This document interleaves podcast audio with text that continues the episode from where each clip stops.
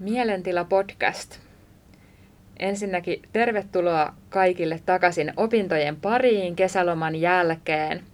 Ja tänään Mielentilassa on äänessä psykologi Johanna Hämäläinen ja olen tänään saanut tänne vieraaksi Samkelta viestinnänlehtori Sanna Tikan. Kiitos ja hyvää uutta lukuvuoden alkua kaikille ja tervetuloa lomalta takaisin hommiin. Joo.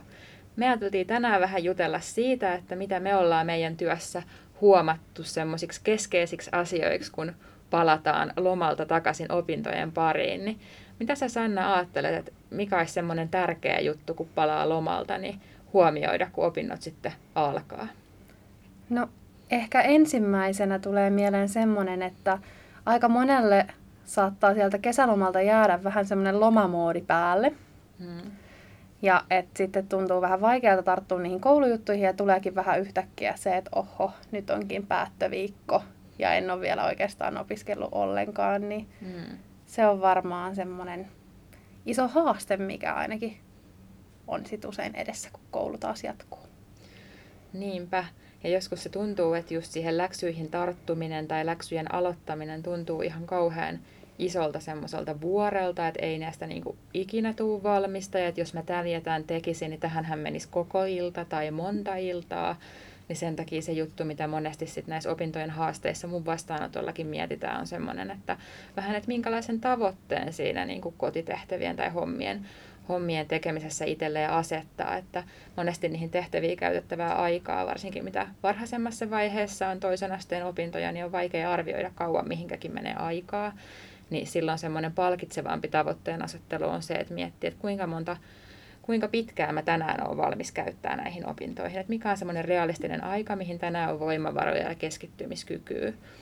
Että ehkä yleisesti semmoisen yleisohjeen voi sanoa, että puolesta tunnista kahteen tuntiin riippuen niin kuin läksyjen määrästä ja omista voimavaroista just sinä päivänä. Ja jos on vaikka jotenkin erityisen huono päivä ollut, nukkunut huonosti tai riidellyt, niin ehkä sille päivälle voi suunnitella vähän vähemmän opiskelua ja sitten vaikka siirtää viikonlopulle vähän enemmän.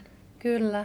Ja ihan varmasti just toi ajatus, että miettii nimenomaan sen aikana, että, että kuinka kauan mulla on semmoista tehokasta, laadukasta opiskeluaikaa koulupäivän jälkeen. Että se ei voi olla kauheasti enempää kuin se kaksi tuntia millään. Mm-hmm. Sitten alkaa jo kärsiä se niin kuin tekeminenkin.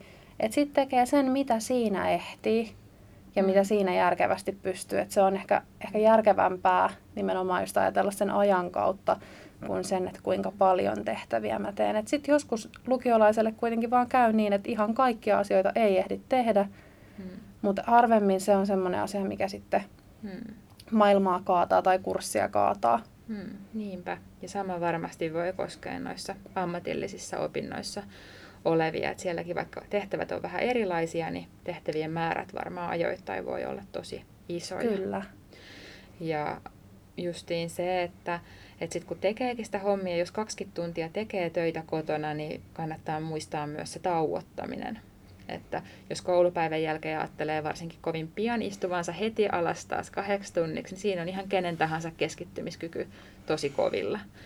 Että et ihan niin kuin kannattaa tunnustella, mikä se oma semmoinen hyvä keskittymisen aika on. Että joskus se voi olla vartti, minkä pystyy yhtäjaksoisesti keskittymään. Ja joskus, jos kiinnostuu ja innostuu aiheesta, niin voi olla tuntikin. Mutta Kyllä. viimeistään tunnin kohdalla kannattaisi sitten tauottaa ja tehdä vaikka jumppaa tai vähän syödä jotain tai juoda jotain. Ja se on ihan sama, sama tilanne noin, jos mä mietin opettajana.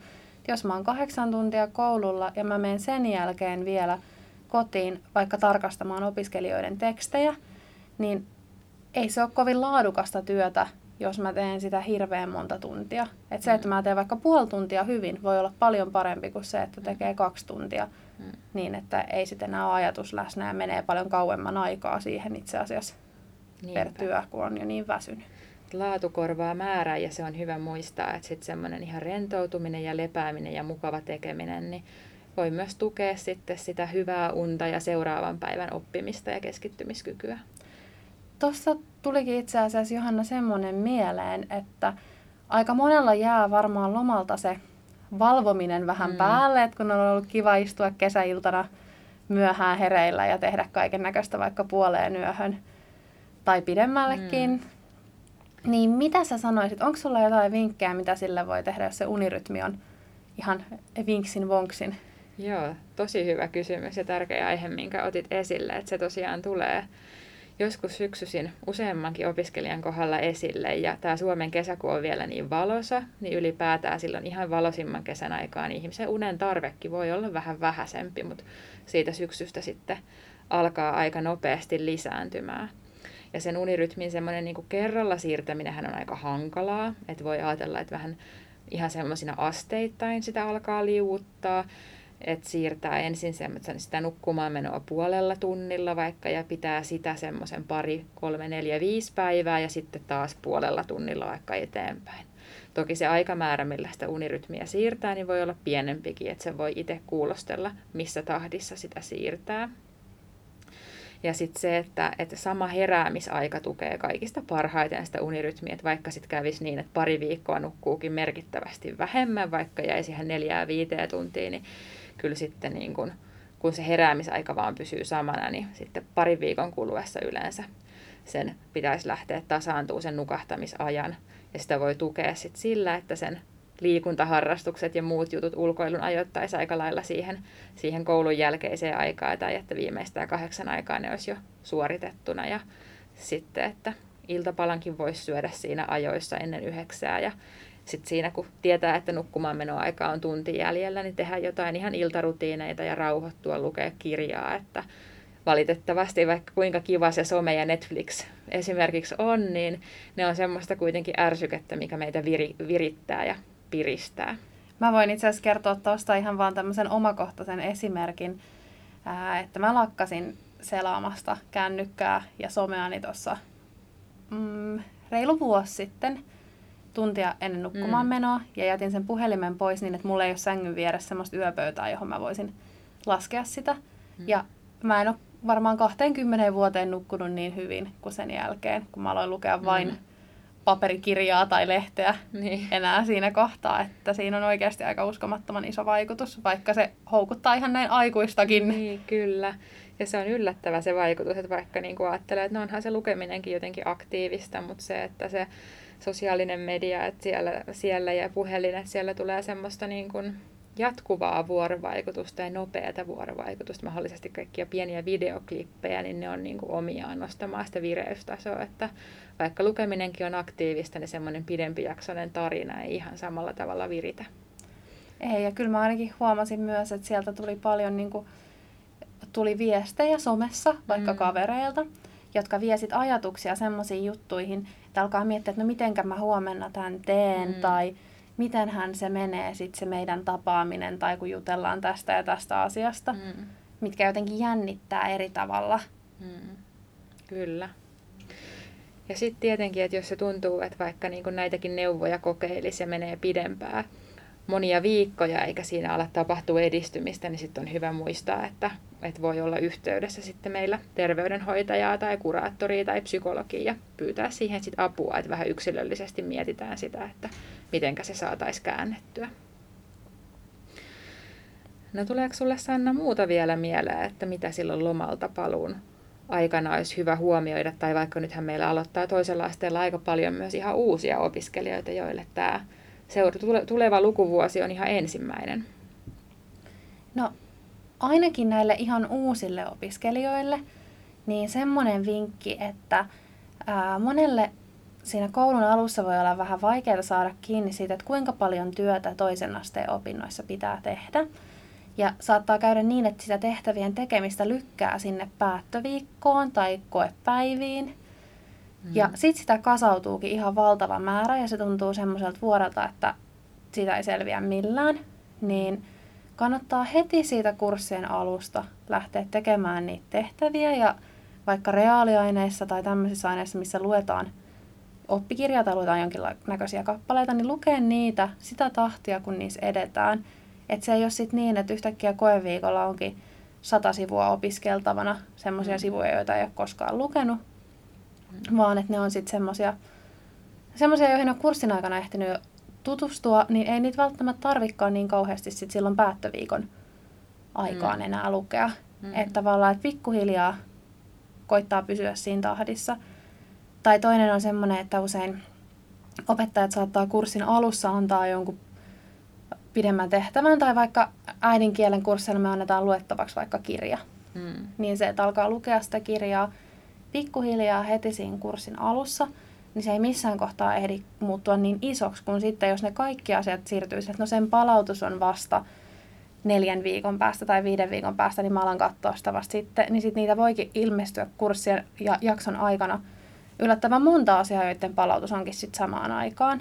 Mm. Et, et siitä ei ole mitään haittaa, vaikka sen työn tekisi valmiiksi vaikka kaksi viikkoa ennen palautusaikaa tai kolme viikkoa ennen palautusaikaa, jos se on mahdollista. Mm.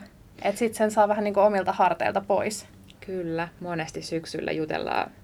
Juttelen ykkösten kanssa siitä, että oho, että nämä toisen asteen opinnot olikin aika paljon vaativampia kuin ne yläasteen opinnot ja vaatii monelta enemmän niin kuin lukemista ja ajankäyttöä, että mitä, mitä sitten on ne samat arvosanat vaatinut siellä yläasteen puolella.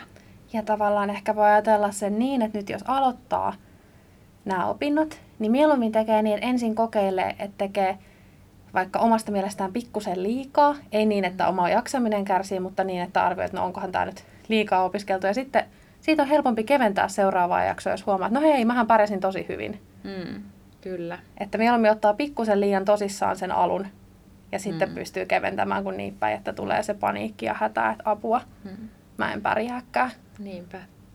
Mitäs sitten, Sanna, sanoisit semmoiselle opiskelijalle, että jos käykin niin, että opiskelija alkaa huomata, että, että nyt, nyt vaan kävi niin, että ehkä oli jotain, jotain omassa jaksamisessa vähän siinä heti koulun alkuun niin haasteellista, että ei oikeastikaan saanut niitä tehtäviä tai sitten ei, ei jotenkin vaan pysynyt siinä tahdissa, että kävi semmoinen moka ja huomaa, että nyt ei nämä palautuspäivät niin kuin ei, ei millään onnistu, niin, niin mitä semmoisen opiskelijan kannattaisi tehdä? No näitähän käy. Ja niitä käy varmaan jokaiselle opiskelijalle jossain vaiheessa opintoja. Hmm. Ja ensimmäisenä silloin kannattaa laittaa sille opettajalle viesti, jonka kurssin asioita ne koskee. Hmm. Eli opettajathan on töissä sitä varten, että me autetaan opiskelijoita. Hmm. Ja yleensä niin kuin semmoinen rehellisyys ja avoimuus, että hei, mulle kävi moka, hei, mulla onkin ollut vähän rankkaa, enkä olekaan pystynyt tekemään mitä luulin. Hmm. Niin se on tosi... Tosi ymmärrettävä viesti opettajalle ja me aina niin kuin parhaamme tehdään, sitten koitaan keksiä keinoja, että no hei, jos sä tekisitkin näin, tai että hei, voit ihan hyvin palauttaa viikkoa myöhemmin, mm. tai mikä sit onkaan, milloinkin se tilanne. Mutta et, et se olisi tärkeää, että se viesti tulee mahdollisimman pian, sit, kun opiskelija tajuaa, että hei, mä en pystykään nyt siihen, mihin mä luulin pystyväni, tai että mm. et, ei onnistu. Et mitä aikaisemmin se tieto tulee, niin sitä helpompi myös opettajan on sit aina niinku mukautua siihen ja järjestää niitä vaihtoehtoisia suoritustapoja tai, mm. tai keksiä niitä keinoja. Eli niinku rehellisyys kannattaa, avoimuus kannattaa ja se, että niinku mahdollisimman pian kertoo. Ja toisaalta tietää sen, että opettajat saa niitä viestejä koko ajan. Et ei tarvitse pelätä, että mä olisin ainoa opiskelija, joka on, on tämmöisen viestin pistänyt tai... Niinpä, ja sen on huomannut, että pahiten ne asiat menee solmuun, että jos pääsee niin pitkälle, että sitten ei oikein niihin opettajien viesteihinkään enää vastaile ja jotenkin vähän ajattelee, että jos mä nyt vaan katoan tässä jollain tavalla, niin, niin kuin ne asiat menis pois. Se on kaikkein pahinta ja se on kaikkein kurjinta myös niin kuin opettajalle. Tulee usein hätä siitä, että mihin tämä opiskelija on kadonnut ja mistä tässä on kysymys, vaikka ne voisi olla kuitenkin lopulta aika helposti selvitettäviä asioita, mm. sit kun vaan saadaan se vuorovaikutus ja avoimuus. Kyllä. Ja et silloinkin, että vaikka olisi tullut muutamia poissaolopäiviä, niin kannattaa kuitenkin aina olla yhteydessä kouluun ja selittää ne, ja asiat on kuitenkin aina sovittavissa. Kyllä, näin on. Joo. Mutta nyt tuli paljon asiaa lomalta paluusta, ja kiitos Sanna, että pääsit tähän jaksoon vierailemaan. Ja me toivotetaan nyt oikein hyvää uutta lukuvuotta kaikille. Kiitos kun sain tulla ja oikein hyvää uutta lukuvuotta. Tehdään siitä mukava kaikille. Näin. Mielentila podcast kiittää. Pysykää kuulolla.